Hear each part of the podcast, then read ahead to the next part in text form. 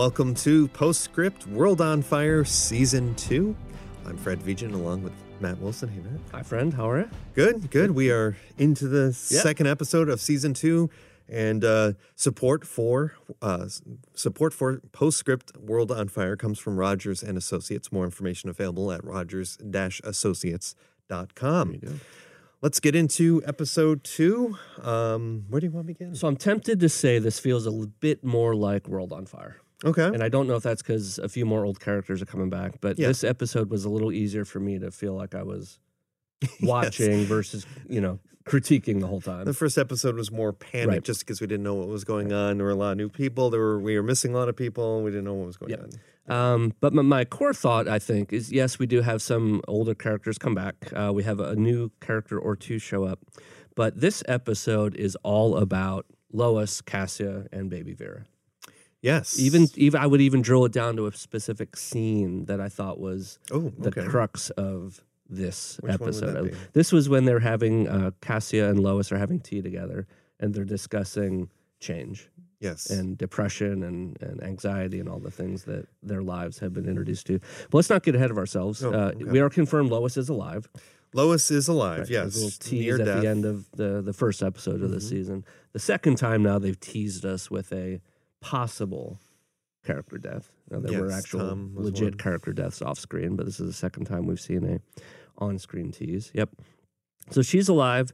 She's physically alive, but emotionally, internally, she is struggling. I was gonna say she seems more like Kasia now, where just a changed person, Yeah. a changed character, really frozen, not sure not sure how to mother, it seems like. Right. She's just having a tough time with that. Not that we saw much of that prior, but Right. wasn't didn't seem as much of an issue. No, and she confides this sort of internal struggle with a couple of people. Early, we see with Tom at the gravesite of their their father.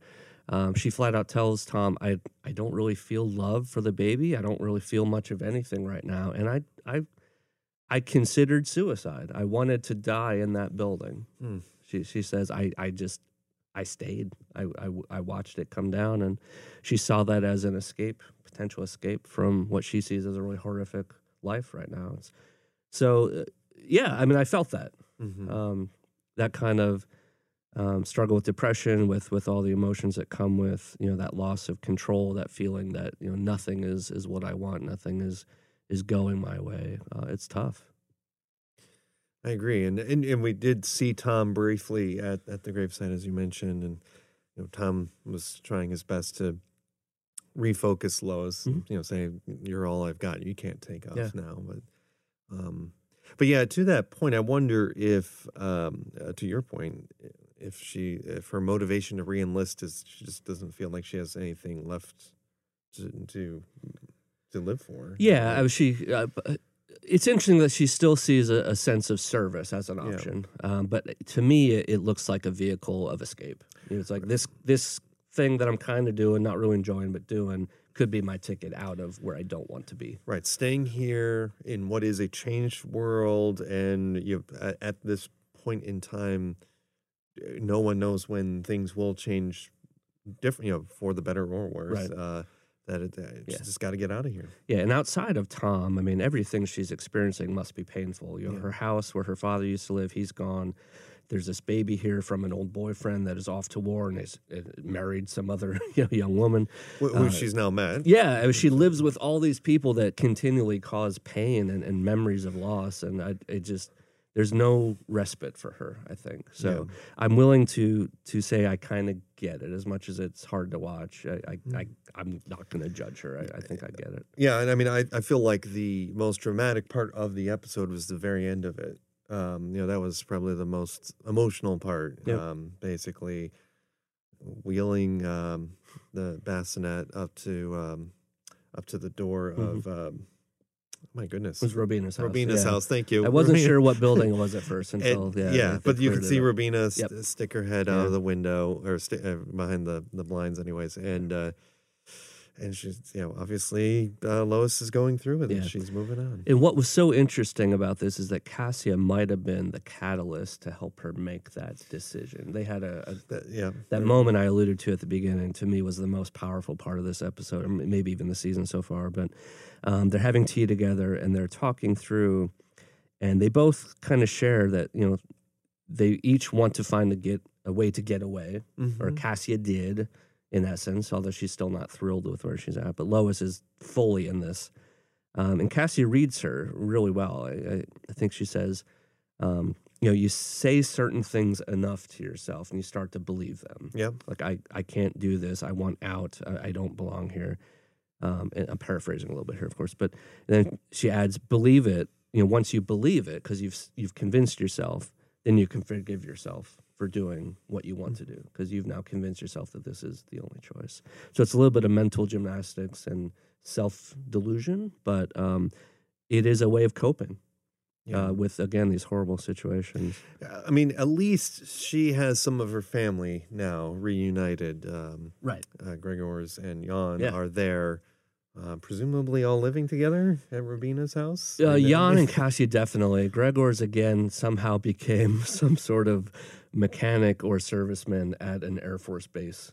Um, Right. He knows some of the pilots. He's interacting with David. I, I still don't quite understand how all that happened, but they are all definitely in Manchester and Yeah. able to contact each other. Yeah. There, there's yeah, there's certainly a gap there that we need to. Uh, hopefully, we will um, connect that dot. Maybe next Right. episode, we'll see. Maybe.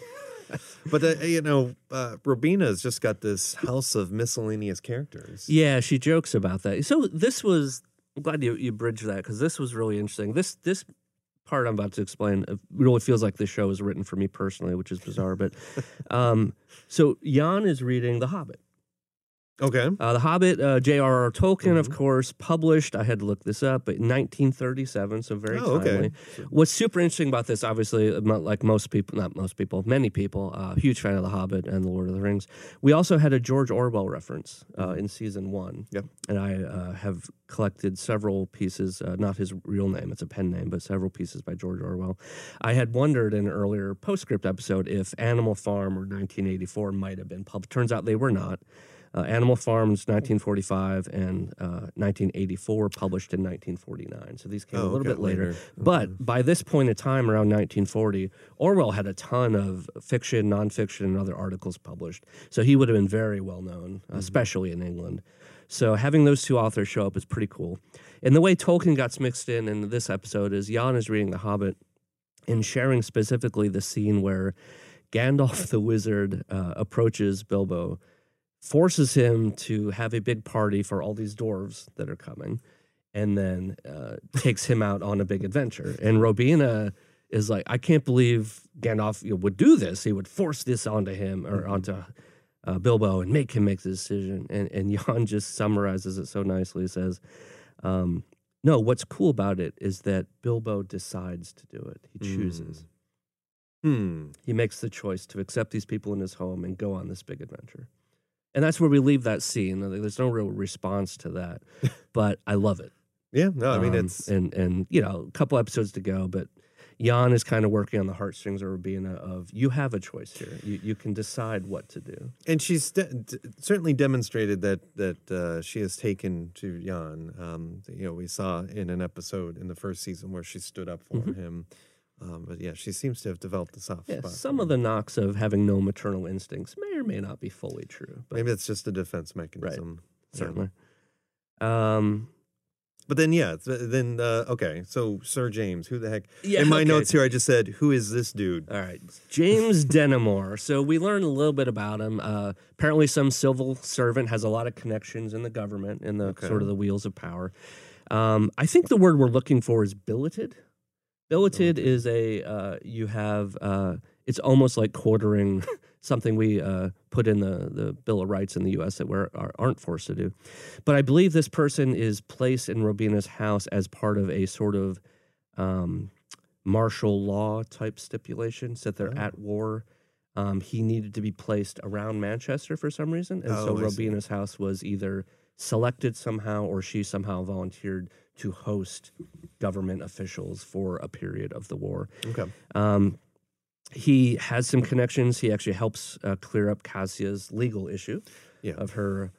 We'll call it an assault, although we all feel it was justified, but her assault of that older gentleman in the cafe back in episode one.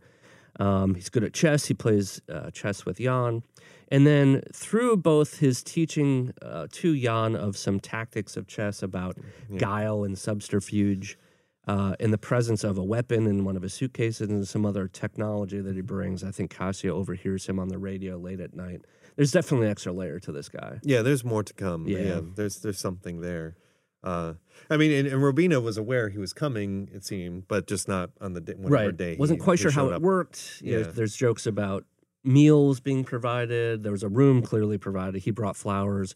He helped set up a Christmas tree, which actually helps timestamp the episode. We're definitely Hanukkah's mentioned as well. So we're drifting into December 1940. But I, I, it seemed like a Charlie Brown. I know, Uh, it's yeah, Charlie sure Brown did. looking Christmas Well, tree, he- which he you know, found it somewhere, Yeah. it seems. So he made a joke about it. But um, so that is the story behind there. It seems like some sort of government official that needs to be in the area and is placed in this home okay. with a room provided minimally. And Robina is trying to figure out what all that means in practicality. He seems like a nice guy in general, but you know, there's a layer there. again. There's yeah mystique that we Yeah. still have yet to determine. Right. Um, so we have him. We have Lois's baby. We Yep. have Jan and Kasia. Uh, and obviously together. Robina. Um, And Joyce, the the and Jo- housekeeper. yeah, housekeeper. Yep. Uh, Harry's off, and so and we'll get to him in a minute. But Harry's off in uh, North Northern Africa. Yeah, not a lot happens here. We do get the reunion that we yeah, we were saw expecting. coming, Harry and Stan. Uh, a few things that were interesting for me. We confirmed Harry's rank as a lieutenant Mm-hmm. or lieutenant, as the English pronounce it. Stan is a sergeant, it turns out. Oh, okay. I don't know if I had heard that or if I just made that up, but got Sergeant Stan. Um, they are there with the uh, Egyptian sapper unit. They're fighting the Italians, and the purpose was cleared up. Um, there are oil and other fuel based supply lines coming out of Africa that they are there to secure to help kind of further the war effort. If that gets cut off, then they lose their fuel supply, and that would be a bad thing. So, a little more clear why they're there. Uh, I'm a little annoyed that Lois pegged Cairo, Egypt, as a location for her Mm. uh, service because I, I just Hmm. yeah exactly. So we'll whatever. it's the show; they do that, um, but that's fine.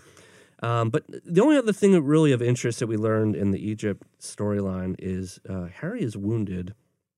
It's a small wound on his leg. It wouldn't be a, a, a major issue, but the medic confirms it's already septic, which is not a good thing. It means it's infected, and um, in medicine, of course, in the 1940s, especially in the middle of a desert, is not real great. So Right. they drop that. They make kind of a big point of it for a scene, and then That's it's gone. So I don't remember him being wounded. I don't think there was a moment where we saw that happen.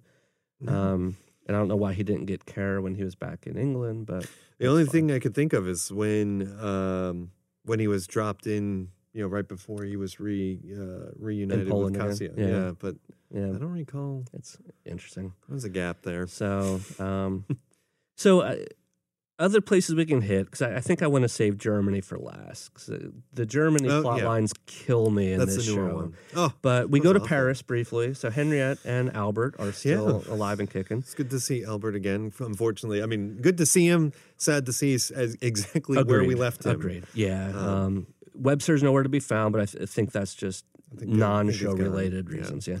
Um, but Henriette it turns out has a brother, Luke, who becomes a way for her to get more interested in Albert's situation in the prison. Yeah, she's still Um, working at the same hospital she correct. was, although things are getting a little tighter there. Yeah, the the, the Third Reich is clearly uh, infiltrated and looking for people that they uh, do not uh, like. Let's just put it that simply. Yeah. It's over, oversimplification, of course.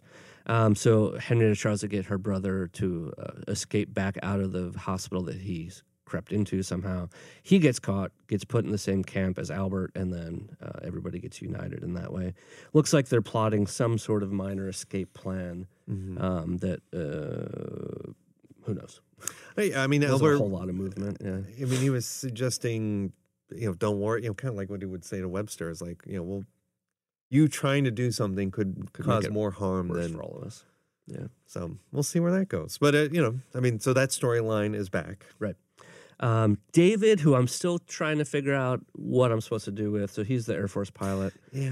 We're generally not supposed to like cocky. him, but we do learn something interesting. So he explains to one of his superiors, I guess, is um, the fact that he jokes and laughs a little bit is his way of dealing with the stress and the loss.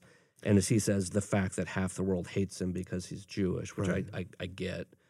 Um, we do see him lose another wingman toward the Mhm, end of right the at the end, episode. yeah. So it feels like this could be the kind of thing where these continued losses will shape his character a little bit, uh, how he approaches decision making, and and you know, it, who knows? Again, uh, we got a few episodes to go. Uh, it feels like a traditional arc, though, of where the realities of war and loss change you. Um, Yeah. So we'll see if he's able to grow out of his sort of more casual defensive self. Right. Right. Yeah. Um, so let's talk Germany. Goethe. Goethe, Goethe, Goethe. Yeah, I, you know, my uh so so she So uh, yeah, th- this seems to be like a lot for a young lady to be dealing with. Yeah. So we have reasons, we have but- Marga, who is the brainwash sort of. I, I use the term drinking the Kool Aid.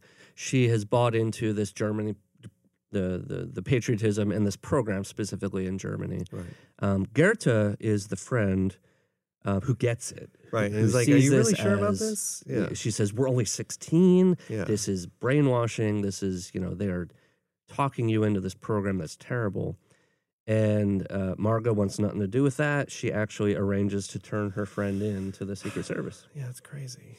Um, and then and then she gets put into a situation to basically name somebody that's giving her this impression. This is the part that killed me. So Yeah. this is typical totalitarian sort of system. But yes, we have you, young girl, but we want to know who else are you talking to? Who else are you hearing from? And and she responds truthfully, "Well, no, but I just I think this is a terrible program. I I'm don't need someone to tell me that." Yeah.